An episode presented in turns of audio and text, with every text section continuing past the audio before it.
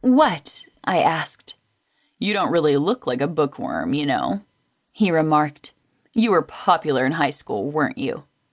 Varsity cheerleading squad, I laughed. But you know, don't judge a book and all that. We weren't all idiots. I didn't mean that you don't seem smart, just not introverted. I wouldn't expect you to want to hide behind books. What would you expect me to do? Something more visible. Be an actress, maybe. Oh, come on. I'm not blowing smoke about your looks. It's not about that. Your face is just very expressive. I know you try to play things close to the vest, but you can't really. Your face betrays everything you think. You're a bit too reckless on the inside to play the stoic introvert. And that was the moment. As if to prove his point, all at once I felt a flush of embarrassment. Had he been able to read the many thoughts I'd had about him? The fantasies of hair pulling, restraints, of fevered fucking in all the wrong places. And no sooner did I have these hysterical thoughts than a hot, pulsing blush flooded my chest, my neck, my cheeks. And worst of all, I let out a tittering giggle. I giggled like a 13 year old girl with a crush on the quarterback. He smiled and changed the subject, telling me of his own failed theatrical experience in college, botching his lines as a bit player in some restoration comedy. And at the time, I was grateful for the reprieve.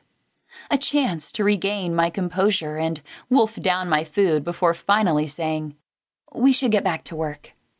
We found the manuscript shortly after, and all seemed right with the world.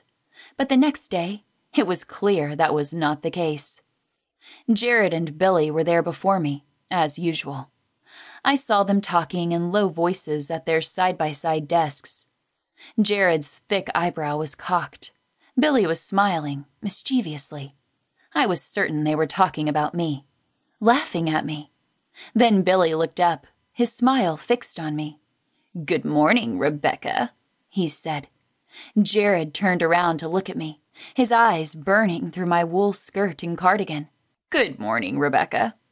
I detected a lilt in his voice that I took as mocking. I walked past them wordlessly and closed the door. And from that moment on, things were different around the office.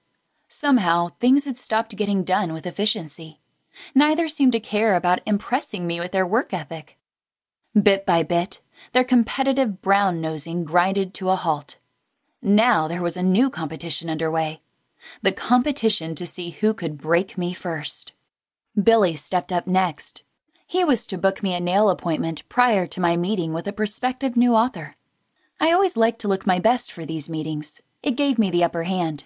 But when I swung by his desk to ask if he had confirmed the appointment, he looked at my hands, examining them, and then shocked me by taking my hand in his, holding it up to the light for a better look spreading my fingers wide and looking between them, running a finger over the tips.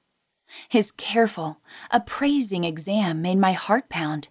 Embarrassed and worried he'd find my flaws, while at the same time excited by the heat from his big, thick hands as they lightly teased the skin of my palms.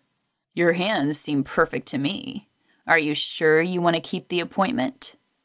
His face looked innocent as he asked this, save for his eyes, which were searching my eyes just as he'd searched my hands, looking for a reaction. I felt my top lip begin to twitch under the pressure. The hint of a smile and a laughing twinkle came to his eyes. Gotcha, it seemed to say. It doesn't matter, I said. Just make sure my notes are ready. These little games went on with the two of them for a week, each looking for opportunities to touch me here or there, to say things to me that were appropriate, but somehow not appropriate.